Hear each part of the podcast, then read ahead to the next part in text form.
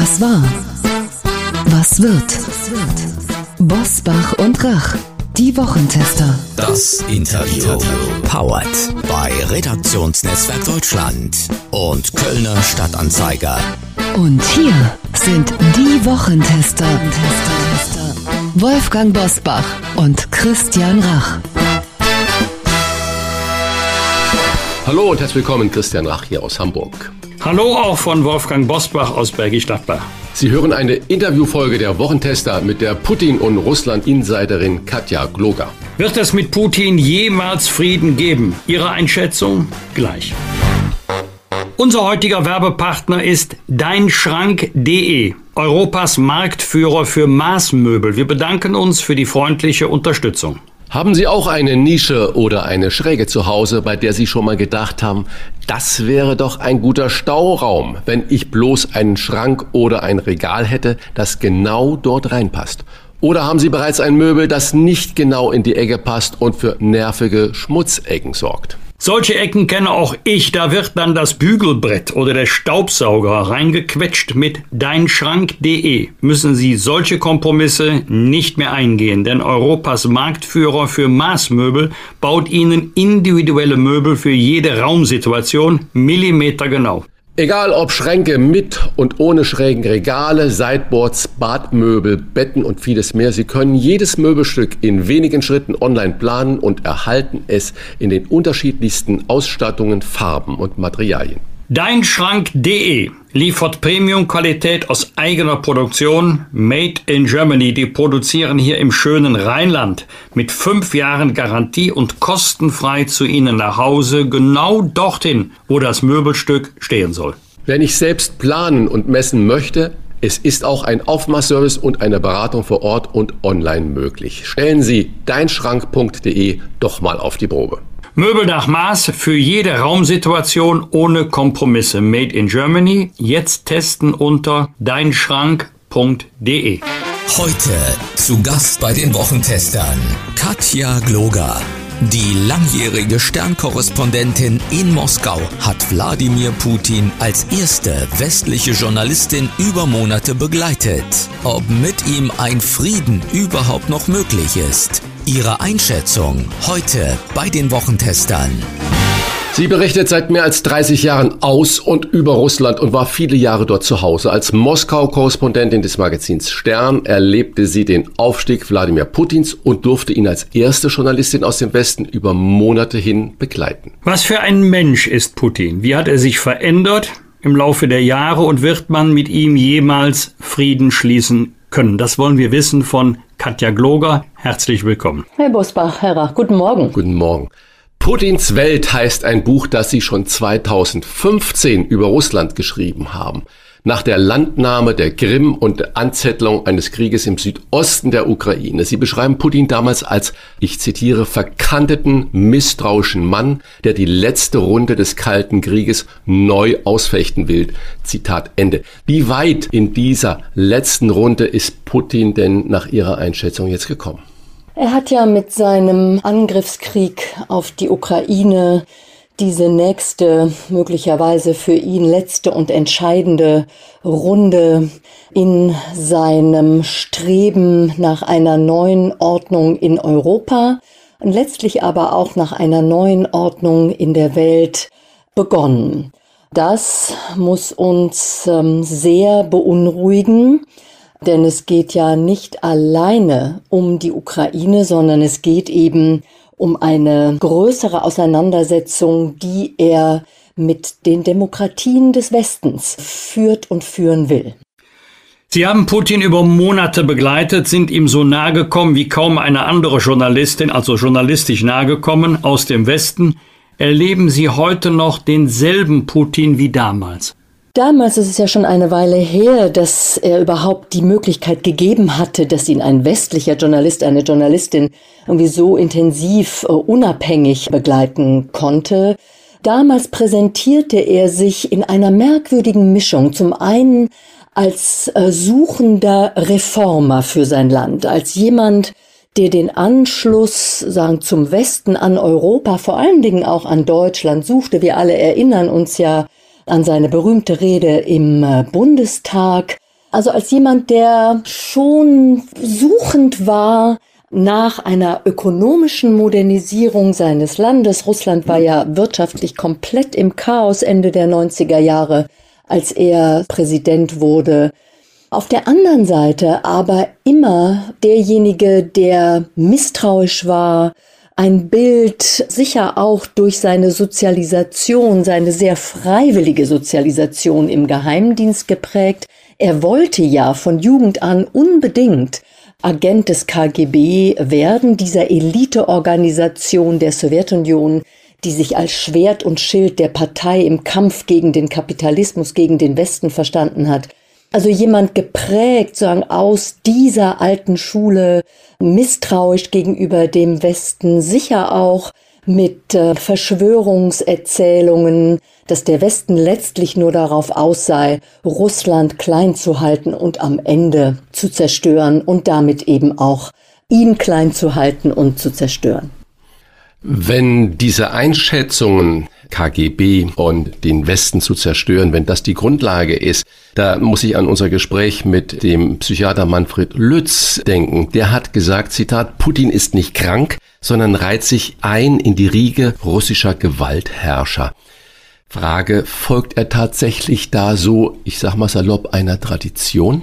Ach, es ist immer schwierig zu sagen, eine Tradition, das knüpft ja dann ganz schnell an die Frage an, sind Russen überhaupt, die Menschen in Russland, sind sie überhaupt fähig zur Demokratie? Das wäre ja sozusagen die ultimative Demütigung, die wir den Menschen in Russland antun würden. Was aber auf der anderen Seite auch stimmt, ist, dass Russland natürlich über Jahrhunderte diese autokratische Tradition, die Tradition von Gewalt und auch von Terrorherrschaft hat, mit denen die Menschen dann auf irgendeine Weise irgendwie zurechtkommen mussten. Und Wladimir Putin, das sehen wir natürlich ganz besonders in den vergangenen Monaten ja auch mit diesen inszenierten Bildern, westliche Präsidenten, den Bundeskanzler treffend an diesem furchtbaren Schleiflacktisch in endloser Länge als jemand äh, inszeniert, der sich alleine entscheidend damit de facto wie ein Zar herrschend über sein eigenes Land, die Menschen seines eigenen Landes, nun die Geschicke der Menschen in seinem Land, aber natürlich auch vor allen Dingen jetzt in der Ukraine für die Zukunft bestimmen möchte. Bis zum Ausbruch des Krieges haben einige über die vermeintlichen Fehler des Westens im Umgang mit Putin gesprochen oder geschrieben. Entscheidungen wie die NATO-Osterweiterung hätten ihn provoziert. Mit Kriegsbeginn rudern jetzt viele zurück. Was ist Ihrer Überzeugung nach der wahre Hintergrund des Konflikts zwischen Russland und der Ukraine, Schrägstrich dem Westen? Die politischen Entscheidungsträger, auch die Gesellschaften im Westen, Historiker, Philosophen, Schriftsteller, werden sich hoffentlich in Zukunft intensiv mit der Frage beschäftigen, was denn eigentlich so schiefgelaufen ist in unserem Verhältnis ähm, zu Russland in den vergangenen 30 Jahren, also seit Ende des Kalten Krieges. Warum möglicherweise auch wir einen Teil der Verantwortung dafür tragen, dass dieser ausgerufene, ja, de facto ewige Frieden in Europa dass der so verspielt worden ist. Und da hat der Westen sicher Fehler gemacht. Er hat die Menschen im Westen, die Politiker im Westen haben wahrscheinlich nicht gut genug hingehört, was russische Befindlichkeiten betrifft. Dieses Gefühl, vor allen Dingen in den 90er Jahren so gedemütigt worden zu sein mit der Wirtschaftskrise, mit dem politischen Chaos auch im eigenen Land das Gefühl, dass man durch die NATO-Osterweiterung in eine Ecke gedrängt worden ist, aus der man sich nun wie in einer belagerten Festung sitzend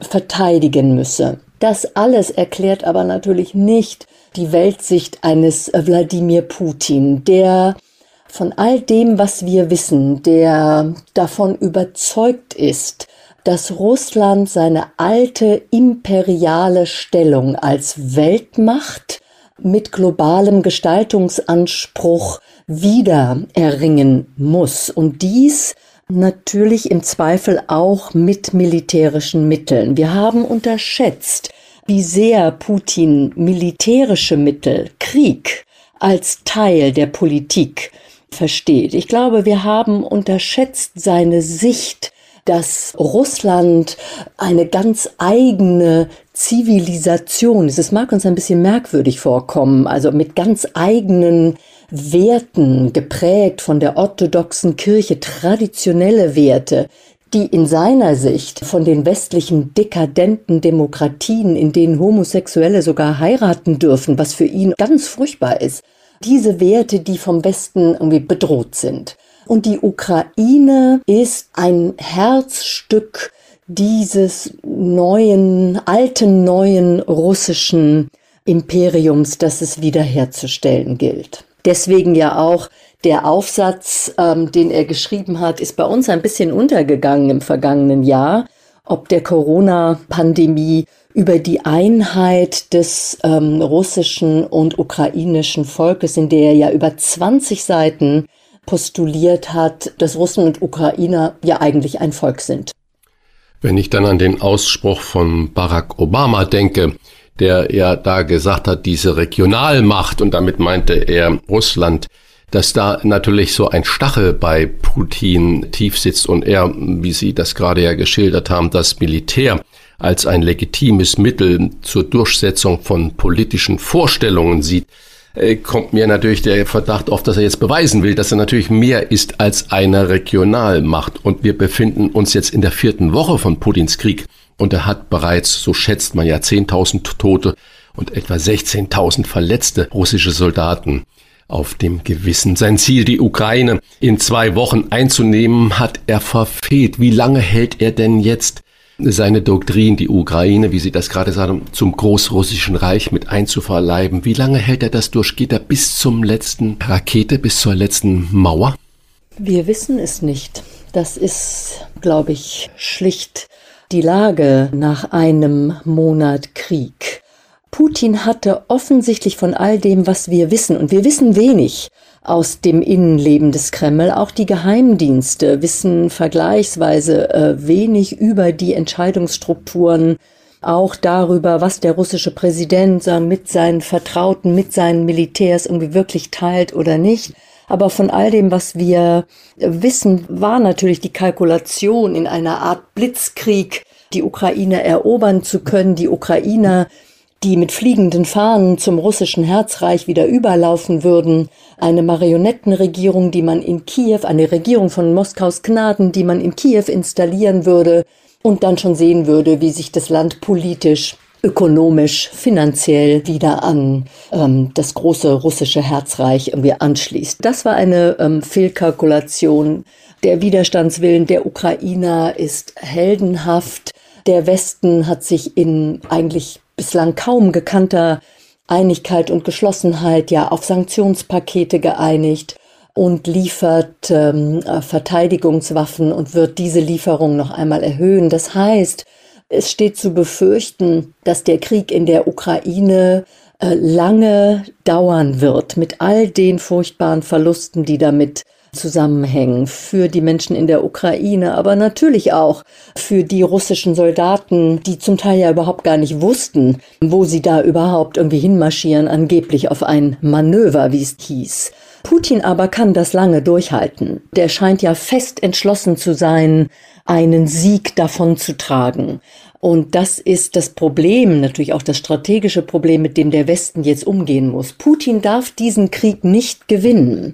Das geht auf keinen Fall, eben vor allen Dingen, weil wir nicht wissen, ob er denn dann im Zweifel weitergehen würde. Also Stichwort NATO, Stichwort Baltikum, Stichwort Einsatz möglicherweise sogar anderer Waffen. Und so müssen wir, so schwer es auch fallen mag, wir müssen versuchen, in Gesprächen, in Verhandlungen zu bleiben. Zunächst einmal zumindest über einen Waffenstillstand und humanitäre Korridore für die Flüchtenden, so dass man von dort aus vielleicht Stück für Stück irgendwie weitergehen könnte. Die Chancen dafür sind im Moment nicht groß. Auch das muss man realistisch sehen.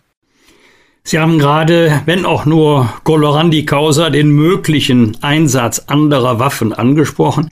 Für wie berechenbar halten Sie Putin? Es gibt zumindest so die Informationen der amerikanischen Regierung, die ja eigens eine Art Sondergruppe gegründet hat. Es nennt sich das Tiger Team. Um eben alle Anzeichen, Indikatoren für eine mögliche Bereitstellung von Massenvernichtungswaffen, darauf sprechen Sie ja an, Herr Bosbach, ja. nachzuvollziehen. Dieses schon am 28. Februar, also vier Tage nach Beginn der Invasion, gegründete Team hat bislang keine Anzeichen dafür, dass sich an der nuklearen Front Bereitstellung von Atomwaffen, taktischen Atomwaffen etwas ähm, bewegt. Allen Drohungen und allen rhetorischen Ausfällen Putins zum Trotz.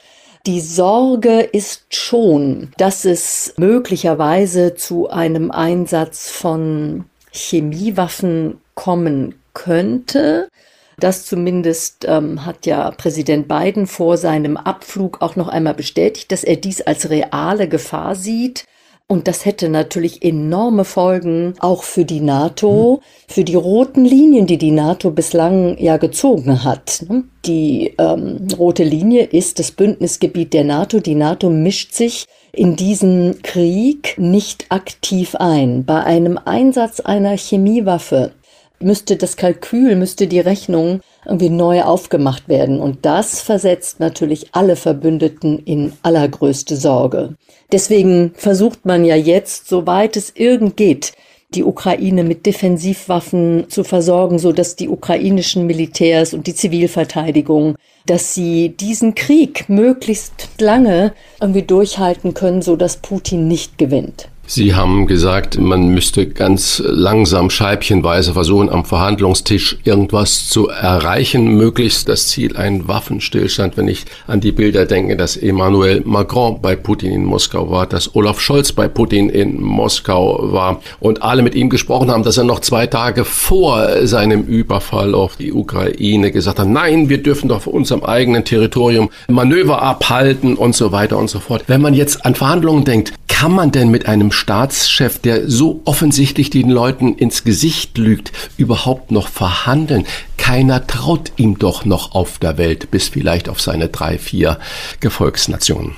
Die Frage ist aber auch, welche Alternative haben wir? Also wir können natürlich darauf setzen, dass wir Russland, ähm, um es einmal extrem zu formulieren, zu Tode sanktionieren. Das ist schwierig. Nicht nur, weil Sanktionen erst mittel- bis langfristig ihre äh, Wirkung entfalten.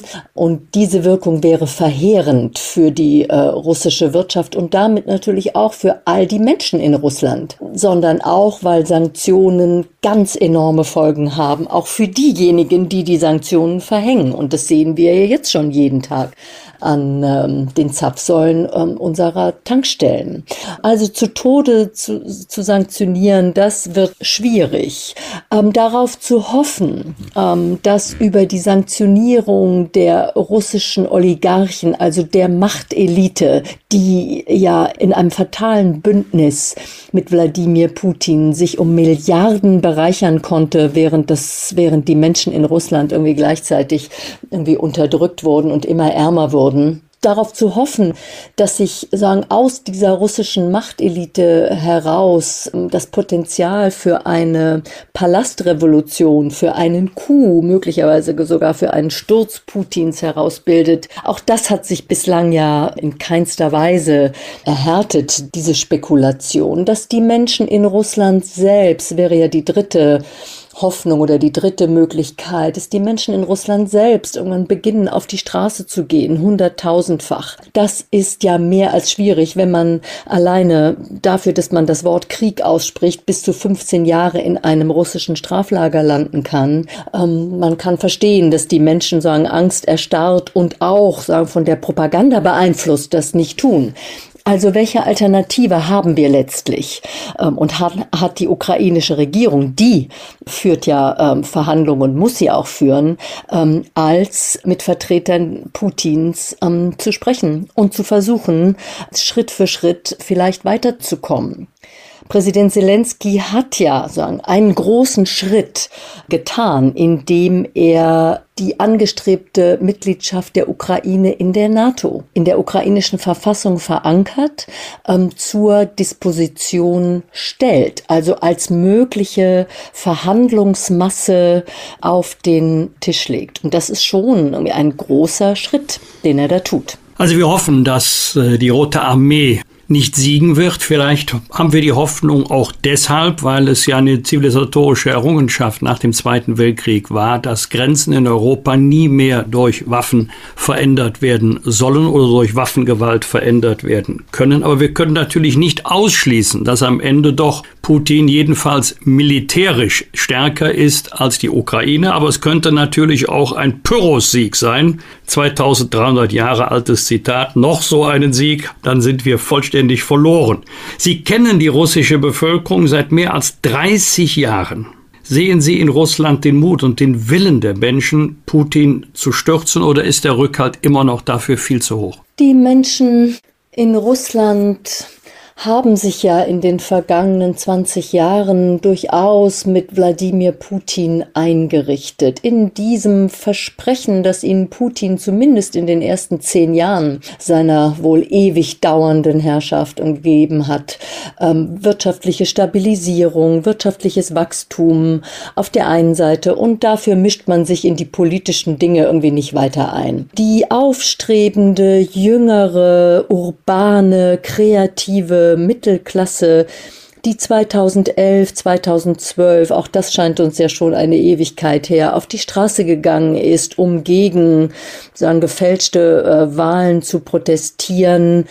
Deren Demonstrationen sind ja mit immer weiter wachsenden Repressionen niedergeschlagen worden. Diese Menschen sind jetzt sehr verzweifelt, sehen für sich keine Zukunft mehr im Land. Zehntausende haben ja allein in den vergangenen Wochen ähm, das Land verlassen und versuchen jetzt irgendwie sich ein neues äh, Leben aufzubauen meine Freundinnen und Freunde, die noch in Moskau sind, sind vollkommen verzweifelt, sehen ihr Leben, ihre Zukunftshoffnungen komplett zertrümmert und wissen eigentlich gar nicht, wie es weitergehen soll. Mal ganz abgesehen davon, dass sie noch nicht mal mehr zur Bank gehen können und ihre Ersparnisse abheben können und zugleich steigen die Preise zweifach, dreifach, fünffach und sie wissen schlicht auch nicht mehr, haben sie morgen noch ihren Arbeitsplatz ähm, oder nicht. So, und das ist das eine. Das andere ähm, sind natürlich viele Menschen vergleichsweise passiv. Wir haben es mit einer ziemlich atomisierten russischen Gesellschaft zu tun, in der doch jeder sagen um sein eigenes Überleben, sein eigenes Fortkommen irgendwie kämpft und einem Tsunami an Propaganda, in denen Worte wie Genozid und Nazis ja richtig in die Seelen und Köpfe der Menschen gehämmert werden. Und ähm, das sind schon Worte, die an ganz alte, sagen Reflexe, an ganz alte Stereotypen, auch an ganz alte Ressentiments irgendwie ähm, anknüpfen. Man muss sich gegen Nazis verteidigen und hat man nicht in der Sowjetunion schon 1945 unter all diesen Opfern und Mühen den großen Sieg gegen den Faschismus errungen. Und jetzt sind die Faschisten wieder auf dem Vormarsch. Also muss man sich verteidigen und sich letztlich hinter dem Präsidenten versammeln. Das sind schon Gefühle, die äh, bei den Menschen tief verankert sind. Und äh, nach all dem, was wir wissen, gibt es dann doch so diesen passiven Rückhalt für den russischen Präsidenten. Zwei Fragen, Frau Gloger. Sie haben gerade schon angesprochen, dass die Sanktionen natürlich dauern, bis sie wirken. Und jetzt äh, sprechen wir über die gesamte Propaganda, die natürlich Russland intern dann Nazi entnazifizieren und so weiter davon sich gibt. Und wenn jetzt die Sanktionen anfangen zu wirken, stärkt das nicht nur die russische Identifikation, die russische Seele, das sagen, ja, guck mal, der Westen ist böse, jetzt macht er uns das noch kaputt. Und wir haben ja schon viele Kommentatoren haben gesagt, ja, Russland oder äh, Putin holt zum Gegenschlag aus, indem er jetzt sagt, wir stehen zu unseren vertraglichen Verpflichtungen und Öl und Gas wird geliefert, aber bitte bezahlt wird in Rubel. Und äh, die zweite Frage, die ich dann daraus so resultiere, russische Hacker wurden in den letzten zehn Jahren für uns für alles verantwortlich gemacht, was irgendwie schief ging. Die Wahlen in Großbritannien wurden manipuliert, in USA sowieso manipuliert. Und wenn irgendwo eine Firma erpresst wurde, waren es immer russische Hacker. Wieso passiert auf diesem Gebiet jetzt nichts? Wenn Russland, wenn Putin zum Gegenschlag ausholt, das sagt, jetzt muss das Erdöl, das Gas in Rubel bezahlt werden. Wieso macht denn dann oder greift denn dann seine Hackerarmee nicht in unsere Infrastruktur ein? Das verstehe ich nicht. Oder war das Narrativ vorher ein falsches? Nein, das Narrativ war schon, was heißt das Narrativ? Die Fakten waren schon Die richtige, Fakten, weil ja. das ja doch ähm, hinlänglich dann doch äh, nachgewiesen wurde, dass sich Mhm. äh, russische Hacker im, zumindest mal im Staatsauftrag, wenn es nicht sogar äh, die Hacker des militärischen ähm, Geheimdienstes GRU selbst gewesen sind, die sich in den amerikanischen Wahlkampf 2016 eingemischt haben, weil man unbedingt Hillary Clinton als Präsidentin verhindern wollte und weil man dachte, dass man mit Donald Trump irgendwie den Deal machen kann. Donald Trump zieht sich aus der NATO und aus Europa zurück und dafür ähm, dann kriegt Russland, äh, kriegt Putin Europa. Das war irgendwie das Kalkül. Das hätte fast geklappt, aber eben zum Glück ähm, nur fast. Und russische Hacker waren immer, äh, immer wieder unterwegs. Der Hack auf dem Bundestag 2015. Hackerangriffe in der Ukraine, auch in den vergangenen Jahren, immer wieder. Warum Völlig klar, aber warum nicht Mhm. jetzt? Wir wissen es nicht äh, ganz genau. Ähm, die Experten, die ich jetzt auch nur zitieren kann, sehen sehr wohl, äh, sagen das Potenzial möglicher auch größerer Hackerangriffe auf Infrastruktur in der Ukraine, also Elektrizitätswerke, Wasserkraftwerke, ähm, sowas.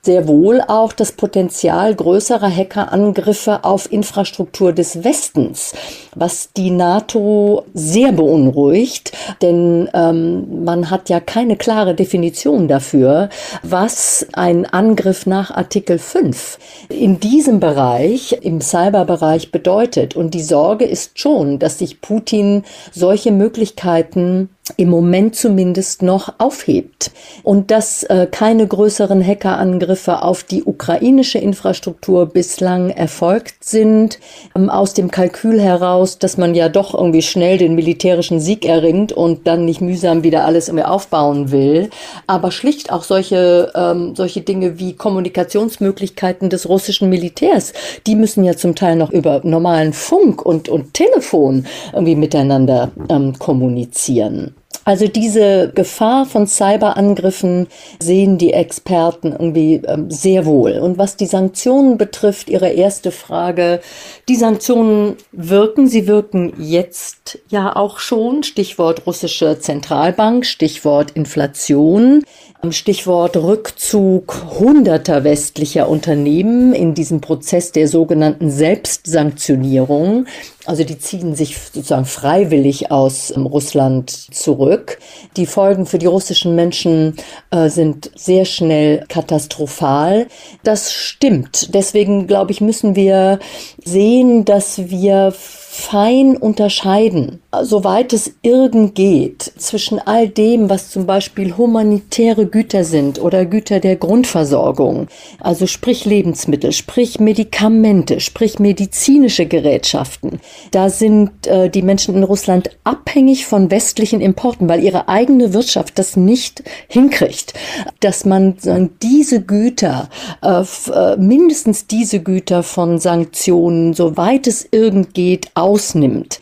Und ansonsten haben wir ja politisch nicht viel andere Möglichkeiten, als äh, Sanktionen zu verhängen, um damit die russische Seite Putin an den Verhandlungstisch zu bringen. Springer-Vorstand Matthias Döpfner hat vor einem Zitat Versagen der Deutschen vor der Geschichte gewarnt. Einerseits sei die Lehre aus dem Zweiten Weltkrieg nie wieder Völkermord, andererseits praktiziere man eine Politik des Heraushaltens und überlasse die Ukraine ihrem Schicksal. Würden Sie diese Diagnose teilen? Also ist die deutsche Haltung verlogen? Ich glaube, wir in Deutschland haben in unserem Bemühen um Freundschaft mit Russland, in unseren ökonomischen Interessen, sagen die Haltung des russischen Präsidenten und ähm, sagen die brutale Entscheidungskraft sagen seines Amtes, die haben wir auch in den vergangenen Jahren. Stichwort Krim, Stichwort Ostukraine, Stichwort Abschuss des ähm, Passagierflugzeuges MH17, fast 300 Menschen irgendwie an Bord tot. Deshalb, die haben wir ähm, unterschätzt oder wollten sie nicht äh, wirklich wahrhaben. Damit müssen wir uns auseinandersetzen, auch in der Formulierung einer neuen Politik, einer realistischeren, sagen wir mal, Politik gegenüber Russland. Das ist das eine. Das andere ist, das Risiko einer Eskalation ist hoch. Und mit einem dritten Weltkrieg auch gedanklich oder in Kommentaren öffentlich umzugehen oder zu spielen, das scheint mir sehr gefährlich. Die NATO, auch die Vereinigten Staaten als Führungsmacht waren ja bislang und sind es auch nach wie vor sehr zurückhaltend, was das Engagement der NATO ähm, betrifft. Wir tun, glaube ich, das, was wir im Moment tun können. Wir verstärken militärische Präsenz an der Ostflanke, wie es äh, jetzt heißt. Gerade heute die Entscheidung der NATO auf dem Gipfel in Brüssel. Wir liefern Defensivwaffen, wir liefern Waffen an die Ukraine. Diese Waffenlieferungen werden erhöht. Ich denke, dass da Deutschland mehr tun könnte und auch sollte. Und vor allen Dingen müssen wir sehen, dass wir unsere Geschlossenheit bewahren, auch bei der Aufnahme und möglichen Integration sehr vieler äh, Geflüchteter aus der Ukraine. Ähm, die Zahlen sind ja furchtbar. Zehn Millionen Menschen auf der Flucht im Land und zum Teil eben auch schon außerhalb der ukrainischen Grenzen. Und es steht zu befürchten, dass die Zahlen weiter wachsen. Das heißt, wir werden es im Zweifel mit Millionen von ukrainischen Geflüchteten in der Europäischen Union zu tun haben. Im Moment vor allen Dingen in Polen, mehr und mehr natürlich auch in Deutschland. Diese Menschen aufzunehmen, sie zu unterstützen, dauerhaft auch. Das finde ich ist eine große Aufgabe, ähm, die uns bevorsteht. Sie haben es gerade beschrieben, die NATO ist unglaublich einig, auch in dem Heraushalten und äh, es geht im Moment ja auch kein Blatt Papier durch das gemeinsame Handeln äh, der NATO-Mitglieder. Beeindruckt Putin diese Konsequenz des Westens und äh, des Heraushaltens und dem Aufbau der NATO-Ostflanke und so weiter? Oder wertet er das gesamte Heraushalten als Schwäche? Ich glaube, es ist beides. Ähm, zum einen hat Putin und die wenigen, die überhaupt eingeweiht waren in seine Kriegspläne, sie haben nicht damit gerechnet, dass der Westen so schnell, so entschlossen und auch so hart reagiert. Sie haben nicht damit gerechnet, dass die äh, ukrainische Armee und die Menschen in der Ukraine so entschlossen und dauerhaft Widerstand leisten, weil sie nicht zurück wollen in die russische äh, Einflusssphäre, in die große russische Zivilisation. Zivilisation. Das wollen sie einfach nicht. Und sie werden dafür auch lange irgendwie äh, weiter kämpfen, ihre Souveränität zu verteidigen. Das war, waren, ähm, nach dem, was wir wissen, ähm, alles äh, Fehlkalkulationen auf Putins Seite. Und zum anderen die Einigkeit der NATO die Truppenerhöhungen an den östlichen Grenzen des Bundes, äh, des, des Bündnisgebietes.